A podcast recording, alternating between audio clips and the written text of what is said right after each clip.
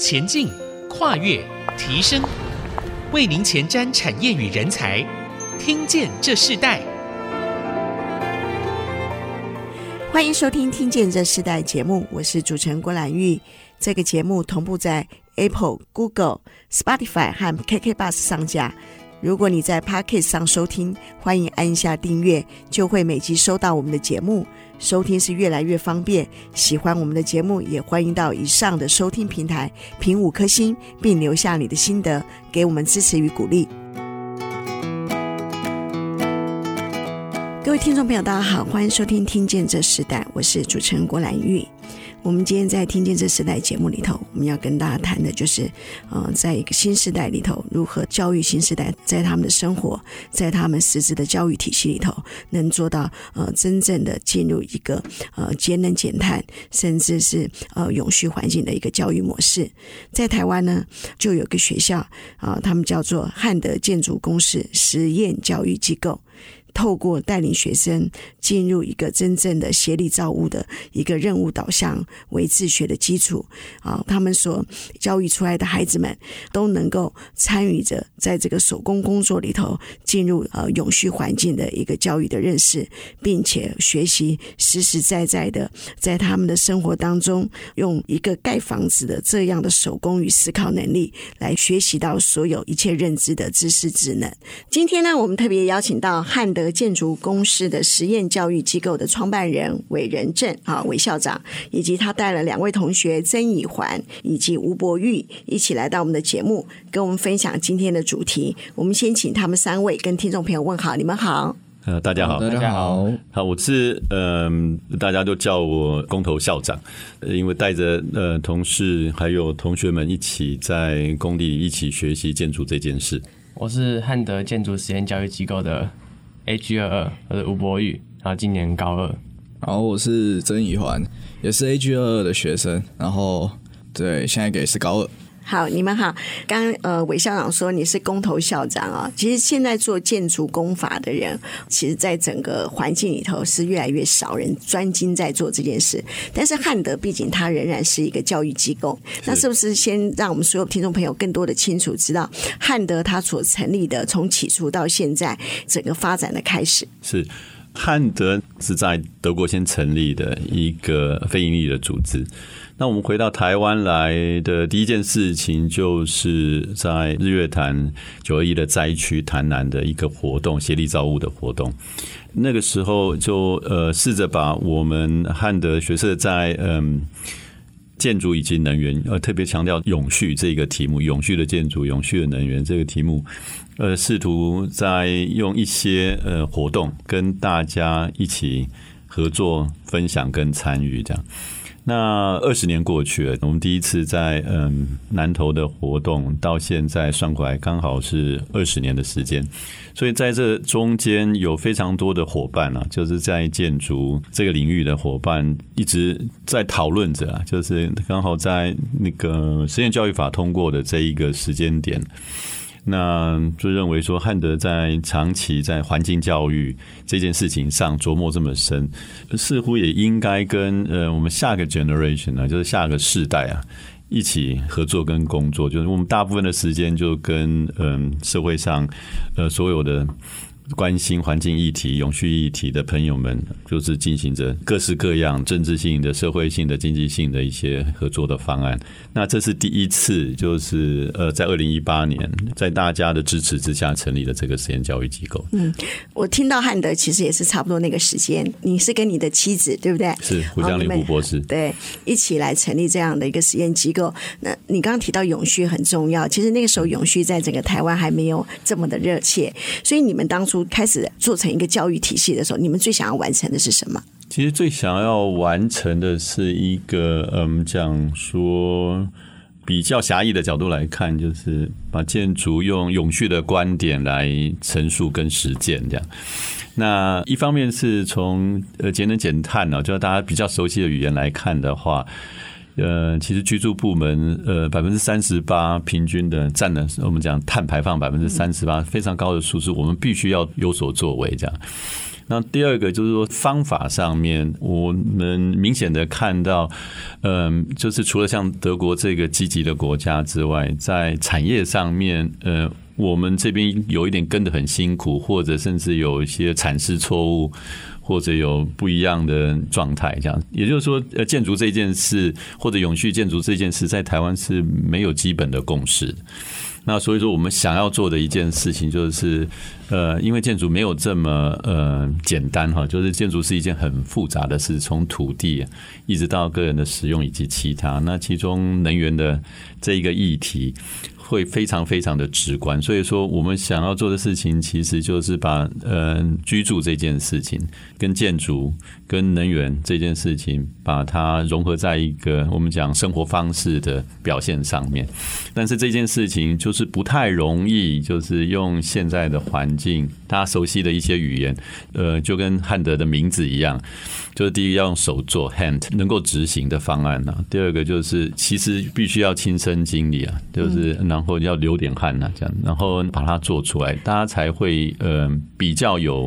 感觉跟印象。这样，对你刚刚讲的很好，这是你们当初想做的理念。那你们透过实验教育这样的一个学程的规划啊，来将这样理念发展。其实你们最重要的对象应该就是这些新时代。是呃，你们一设立应该是以高中生为主要的对象。是，那你们怎么去招募他们呢？那其实就是看缘分，基本上就是一个单纯的几率问题。其实我是念纯粹数学的，念数学的。嗯，我们谈教育的时候，我们跟一般的精英式的教育有很大很大的差异，就是我们是希望跟所有人对话，对所有人有期待。那其实任何人都会跟我们一样有这样相同的需求，就是我们不管年纪大或小，就是都有居住上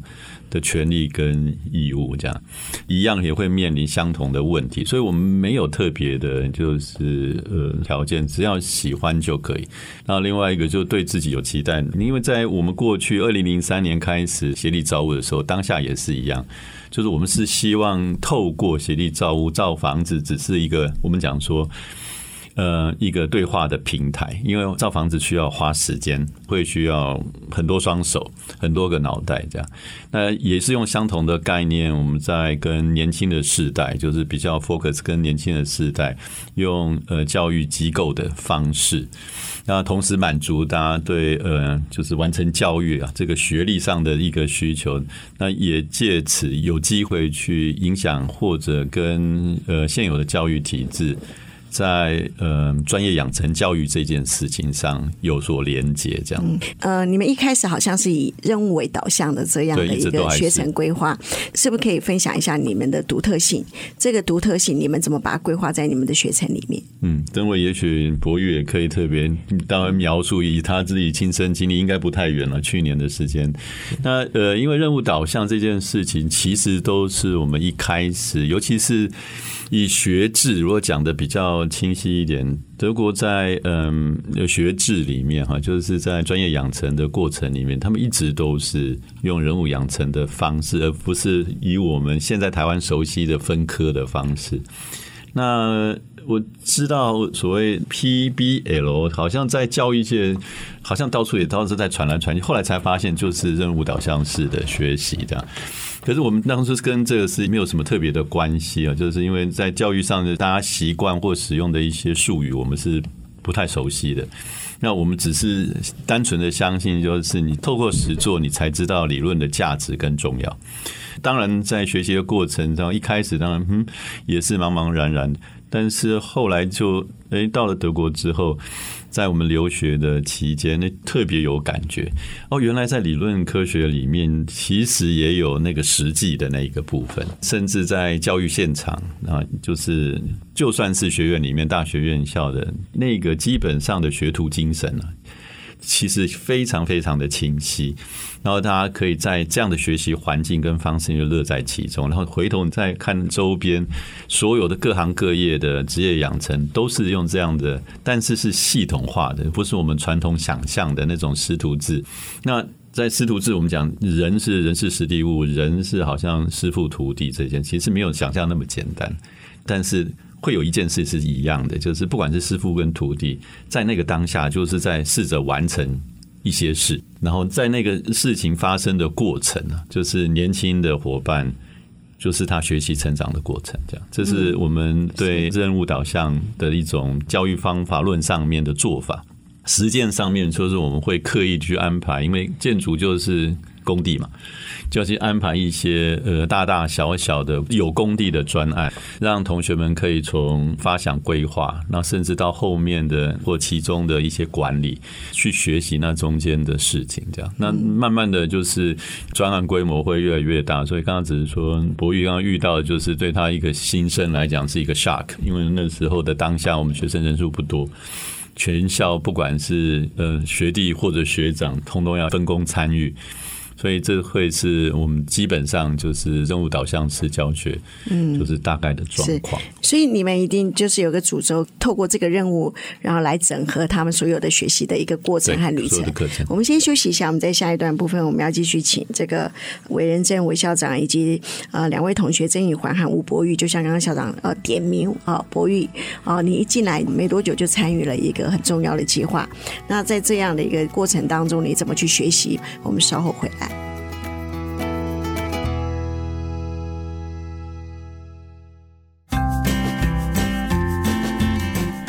迎回到《听见这时代》，我是主持人郭兰玉。今天在《听见这时代》的节目呢，我们跟大家分享的主题，我们谈到推动公民能源的时代哦，培养永续建筑实实在在的新世代，在永续计划里头做更深的呃世代培养的时候，我们也看见呃许多不管从企业，不管从呃政治，不管从各样的环境当中，甚至教育机构啊、呃，他们都已经开始在着手做这件事，甚至已经有人已经跑得很快的。他他们在十年的过程、十几年过程中已经开始了。那我们今天特别邀请到的对象就是汉德建筑公室的这个实验教育机构的创办人韦仁正韦校长，还有两位同学曾以环和吴博玉一起来到我们现场。那我们就来请呃博玉分享一下，你当初进到这个学校原本期待学到的是什么？到你接到了这样的任务，然后进入到这个学习的过程，有什么不一样的一个转变？我原本想的是，就是和一般学校体制内一样，就是一般三十个人，然后每个人有自己的位置，然后坐在位置上听老师讲解。但来到这个学校之后，我发现就是每个人其实跟老师都很亲近，就是我们上课的时候会一起讨论，不用在乎自己讲的东西是对是错，你只要敢勇敢讲出来，我觉得都是一个很好的，因为毕竟跟体制内不一样。体制内，你要读体制外的学生，你必须很有自己的想法，就不能别人说一套，你自己做一套。所以我觉得，在这个这个新式的案子来讲，虽然大部分我们是有那个慧琪学姐的帮忙，因为她也本身是学设计，就是她在这个地方帮助我们很多。因为我们刚进学校之后，对其实很多东西还不了解，就有一个这样的算实习生来帮助我们，我觉得帮助很大。就他不管是帮我们绘图，或者给我们一些 idea 之类的，我觉得都很好。你在进这个学校之前，你对工法建筑甚至木工，你有接触过吗？嗯，没有。我在家里都是做模型，做模型。对，或者看网上，所以你本身自己就很喜欢做模型。对，喜欢手作类的东西。呀，yeah, 我们知道这个学习的这个历程和如何找到这个学习的价值，其实是一个呃在教育环境中体系中很重要的一个过程。那我也想请教今天一起来的一环，那你自己当初在选择这个汉德这个学校的时候，你自己原先期待的是什么？哦，我一开始就是透过网络社群，然后获得这些资讯，然后也没有特别知道是什么样的建筑啊，就只要。大概跟建筑有关，不是特别清楚，就有点模糊的资讯。那进来之后，感觉有些跟台湾的做法不太一样的感觉，就是虽然知道是学校，但是不确定这个一个方法就是在台湾能不能行这样子，对。啊，那我们回到工头校长，我想请教你的问题就是，呃，你们怎么去帮助学生辨识自己的专长，并开展更多的这个多元的学习领域？嗯，因为呃，以环是算是集中转学嘛，哈，就是这样。那呃，我们一开始在规划，当然对博宇当初以新生的身份来，也是一个 shock，就是其实呃，我们在学一般学程规划里面分年级。还是会斟酌比重，然后也会循序渐进这样。那刚刚以环提到的那个呃感受上，当然毕竟他们还年轻啊，就是嗯，我们还没有刻意的让他们看到或者学习到关于成本管理啊，就是材料成本管理这方面的事情，因为好像感觉是比较贵，但是有很多讯息，其实等到他慢慢的他们会进到那个状况，会理解到什么是合理的预算分配，不只是在执行，跟包括未来的销售啊、marketing，那么会在他们后面成长的过程经历到。那总的来讲，我们会呃，刚刚有提到建筑是一件复杂的事，那就一开始包括专案的接触啊，跟可能未来的对象的讨论，它就基本上就是一个 marketing 的开始。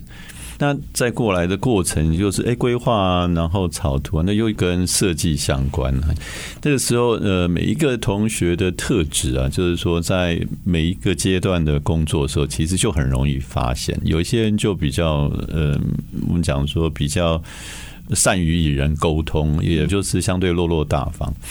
那其实我们呃合作的成人啊，就是大人们愿意跟学校合作，其实都有基本的他们的认识，也非常 open 跟乐意跟直接跟高中的同学用相同的眼睛的高度呢，就是。呃，一起讨论事情跟分享、嗯、是，所以学校的老师主要协助他们是哪一个部分呢？嗯，学校老师基本上是站在学生的旁边，比如说有一个像这样 case 的时候，呃，包括我们刚刚讲的实习老师，他们的慧琪学姐，那在旁边，我们都是让学生在发想完，或者甚至跟业主直接沟通。对，那业主那边有一个专案的，就是负责人。那大家就要沟通，在这个过程里，主导的都不是老师，也不会是有经验的实习的学姐，都是让同学问题带回来去发想完的时候。在操作的过程里面，就是他们学习的过程，就是他们才会知道说他们现在要做的事情，他做得到做不到，那做到某一个程度需要怎么样的协助，那这时候老师才会把他们应该会的那些专业定义出来，那让他们开始按部就班的。所以说，这就是我们讲的任务导向，就是他们也做模型啊，常我常常跟他们解释，就是他们做的所有的这一些盖的所有的房子。那些真实的结构就是他们一比一的模型，只是很不一样的东西是这样，他们一比一的模型是几乎永远会站在那里。那如果有必要的话，呃，就像呃，二零一二年的时候，我们在澎湖马公跟中原建筑以及其他建筑科系大学生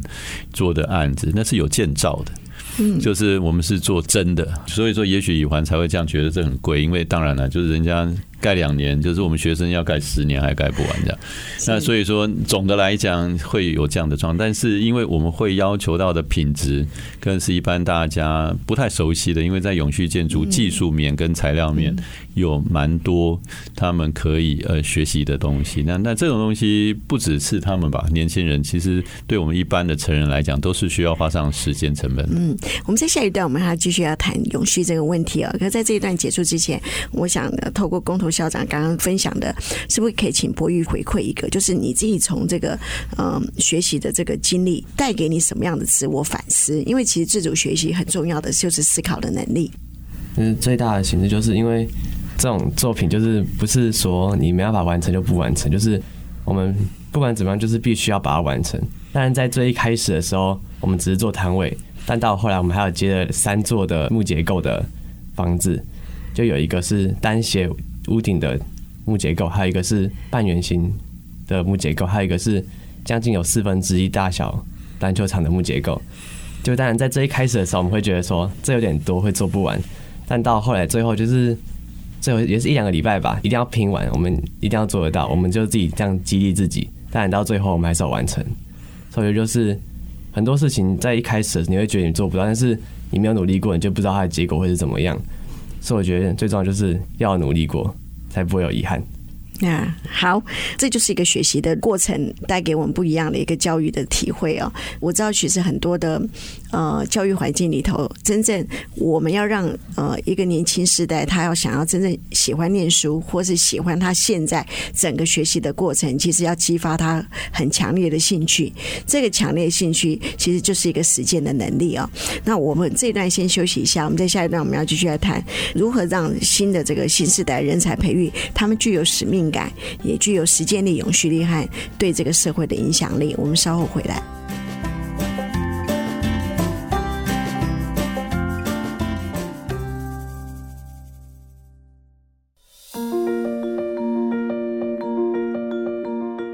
欢迎回到《听见这时代》，我是主持人郭兰玉。今天在《听见这时代》节目里头，我们跟大家分享了一个很重要的课题，谈到怎么去推动一个公民能源永续的新的时代哦。那我们还是先请校长啊来跟我们分享一下，就是说你们怎么把这个永续、把这个能源称为他们的理念，成为他们的使命呢？嗯，基本上也可以说是我们的目标，有没有办法做得到？其实刚刚兰玉主持人提到的，其实我没有办法百分之百。就是就是在现在这个位置说一定做得到，但方法论上面，我们就呃，因为从二零零三年，我们从协力造物的非常多的例子。那应该有十几次，就是我们会去灾区，我们会去其他任何的地方，我们做这样的安排。最重要的原因是，盖房子这件事情永远需要很多手，就我刚刚提到很双双手，那终究自己要来执行。那这件事情，我们是相信永远是这样的一件事情，就是有一句英语的谚语，就 “You see what you know”，这样就是你真的要知道那件事情是怎么回事。然后你才会看得到，所以说这就是呼应一件事情，就是现在好像呃永续议题很夯啊，但是呃真正的重点要怎么去做，其实我相信大部分人是不知道的。就是论述上，大家就是可以蛮长篇大论的，用任何语言的形式啊对谈或任何类似的活动，但是实务上要去怎么做这件事情，我相信大部分人是没办法看到，就是我们到底哪些地方要做什么。就是这一个逻辑，就是如果你没有做过，你根本不会知道哪里是下手的地方。那这个地方我们是非常有经验，我们有二十几年的经验，跟成人、跟年轻人都参与很多造屋的计划，跟大学的，就是相关科系的年轻人或非相关科系的有热血的年轻人一起工作，甚至我们讲呃非相关产业的啊，就是一般人，那我们也都去了，就是班达雅琪，就南亚海啸。那我们共同在那边完成了四栋建筑物的结构，就是参与到呃灾区重建的工作。其实只是要试着去跟大家说明一件事情，就是其实每个人都有那个基本的能力。那第一个不要呃低估自己，而且不要被人家低估了。就是说，这个是我想说比较容易传达给我们同学的讯息。如果他们是进行像我们在呃汉德建筑公室的课程的同时。就像是那个新式的例子，其实不是单纯说就是爱拼丢赢啊，这样就是拼就好。就是事实上，这个过程是他们有不断的在计算跟讨论，他们要算材料、算时间、算他们自己甚至自己的假期。他们还有多少的时间跟他们自己工作的进度跟方法，全部都要算，而是不是单纯的那个数学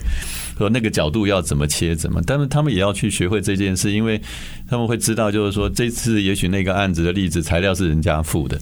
但是大部分的 case 是。自己的学费，就是我们是没有收到就是捐助，但是总的来讲，我们会让同学们知道，就是我手上的这些东西都是我自己的资源，我要如何善待它。嗯，所以用这个方法也要考虑时间，也要考虑当然能源这件事。是博宇，你原本呃进入汉德那时候就想要念建筑吗？嗯，也没有说刚进来，差不多就是也是一两个学期吧，因为我。本身对其他科目都没什么兴趣，就唯独数学，我觉得反而是所有科目里面我觉得最感兴趣的。然后刚好盖房子这种比较会用到些微数学，所以我觉得如果这个方面我做到的话，我觉得我会有成就感。所以我觉得建筑这方面对我来讲会是比较好的选择。嗯，你自己在这个计划参与里头，对你最深的学习是什么？对你最大的突破是什么？就是我必须要很有自己的想法。就像我之前国中在体制内的时候，就是老师会直接丢给我们一个主题，然后甚至有丢给我们一些连接，让我们自己去找，就是类似人被框架局限住的感觉。但到体制外，就是工头会给我们一些比较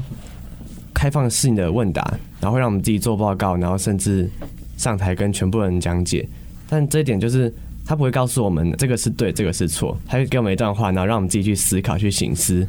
然后到时候告诉他正确的答案。我们要比较有自己的想法了，对。嗯，刚刚校长也提到能源有效合理的运用嘛，哈，你自己的看法是什么？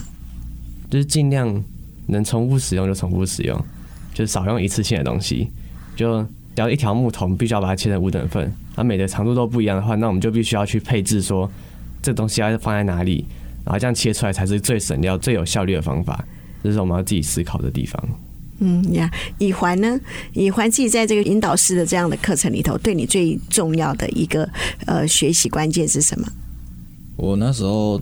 就是进来学校，然后那时候还有学长姐们，学学校有一个所谓的毕业制作，通常在高三的时候由那一届学生完成。那我在的时候，他们就是基本上已经大概完成。七成左右吧，就是差不多屋顶盖完了。那我就觉得，其实真的就是有毅力。对，人不是很多，但是它至少是一栋房子。因为在我以前的认知里面，就是哦，一栋房子可能需要十几个人，或是更多。对，然后大家有不同的专长才可以做这么快。但是在就是这个学校。大家都是零基础的，基本上能盖出一栋房子，我就是觉得就是蛮让我惊讶的。嗯呀，在汉德未来会带整个学生进入一些什么样的国际性的计划吗？是呃，一个我们先讲，我们是从高中部出发，在第二期的时候，我们就有一个比较不一样的地方是国中部。那呃，从国中开始，它就会有呃国际部的呈现。那主要这样的安排是这样，就是青少年的成长啊，就是其实是一个过程。他在呃每一个当下都会做某一种程度上的就是选择，这是我们最期待的，就是我们最担心的就是呃，或者事实上我们试着去努力的，就是跟家长们一起共同努力，所以让年轻的脑袋里面去想一个自己未来。那然后慢慢的去做下那个决定，因为年轻做的任何决定啊，就是他因为年轻，所以他有足够的时间反悔，这样或者做其他的改变，或者集中他的力量往前，这样，所以他有各个方向性的选择。所以国际性就是我们的一个提供啊，就是说希望他们能够，就是呃，透过自己的能力啊，其中语言就是一项，那当然还有另外一项就是。人际，大人们可以做到的这件事情，就是假设以及永续这个议题，它的呃网络哦到底长什么样子？就是我们讲这个永续建筑的议题的这个国际网络可以长成什么样子？这是我们比较熟悉的。就很很简单讲一个比较极端例子，如果说你要买飞机大炮，就有他自己的网络，就不会是那一个网络。所以在考虑自己的职涯的时候，或者我们现在人在新竹。那我们就知道，我们半导体产业、电子以及其他，它就有一个产业的网络跟发展的脉络。这样，那在这个还不存在的，就是永续建筑以及能源的发展网络里，但是我们又那么急切的需要，那大家又现在那么急切的在主张着，可是不知道做法的这个当下，我相信给新的世代最重要的任务跟功课就是这件事。那我们可以做到的事情就是。呃，以这一个为我们讲说发展为首、永续发展为首的欧洲国家啊，或者以及其他，那我们试图就帮他找到那几扇门，让他们可以试着选择开启进入或者其他这样。那这是我们做的事情。那呃，汉德是参与在一个呃小的国际的教学联盟里面，也是一个协会的，就是德国一个自发的。呃，教师的组织，那我们跟呃当地的学校就是有交换的计划，就是这个就是我们海外学际最主要的 base。我们跟一般的嗯，就是以国际学校为名的那种留学计划不太一样，就是我们不会把同学放在那边一整年交换。我们会是希望他们每年都去大概三个月的时间，因为同时他们还要回来继续充电其他专业的部分，或者反过来就是伙伴的学校的老师跟同学也会来到台湾的，然后进行就是国际课程的交换。那以下个学期为例，就有德国的老师会来带他们就是绘图专题的课程，用德语来教学。那刚刚也提到国中部的成立，基本上会是一个。呃，就是双语学校，就是呃，major 可能是英文或者德语的学校，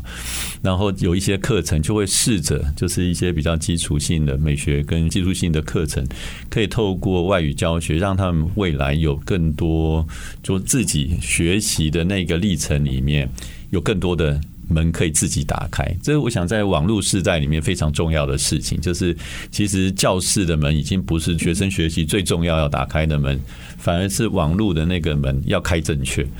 那他就可以找到无限的资源。这是呃，我们先想象，就是我们刚刚兰屿主持人有提到 AI 这个题目，其实还用不到 AI 啊，就是说同学们可以先把自己的 intelligent 先发展到一个位置，我相信他们未来想要用 AI，其实就相对容易。嗯，是，所以在二零一八年开始建校到现在哦，呃，第一期的学生已经毕业了嘛？是，大概将近三十几位。是，他们现在照着你们预期的发展吗？嗯，就是我们的想象了，就是在在我想象差不多这样。我是百分之五原则的人，就是如果二十个有一个学生，大概现在也差不多是这样。如果愿意走，哎，德国这一条，比如我们讲的，就是广泛来定义的话，就是扬帆计划的路子。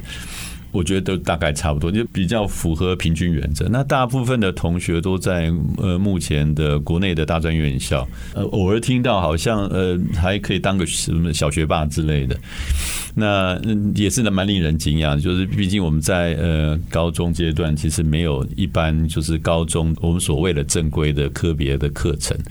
那他们看起来还适应的蛮好的。那呃，也有同学就是参与，就是教育部的领航计划，的为数不多，但是也跟我们呃想法也是蛮接近的，就是我们先走实务路线。也许哪一天他觉得他需要，或者他发展到某一个位置，在职涯上面的可能性出现，他也许会再深造，但是就不会依照依循这种学术路线继续发展。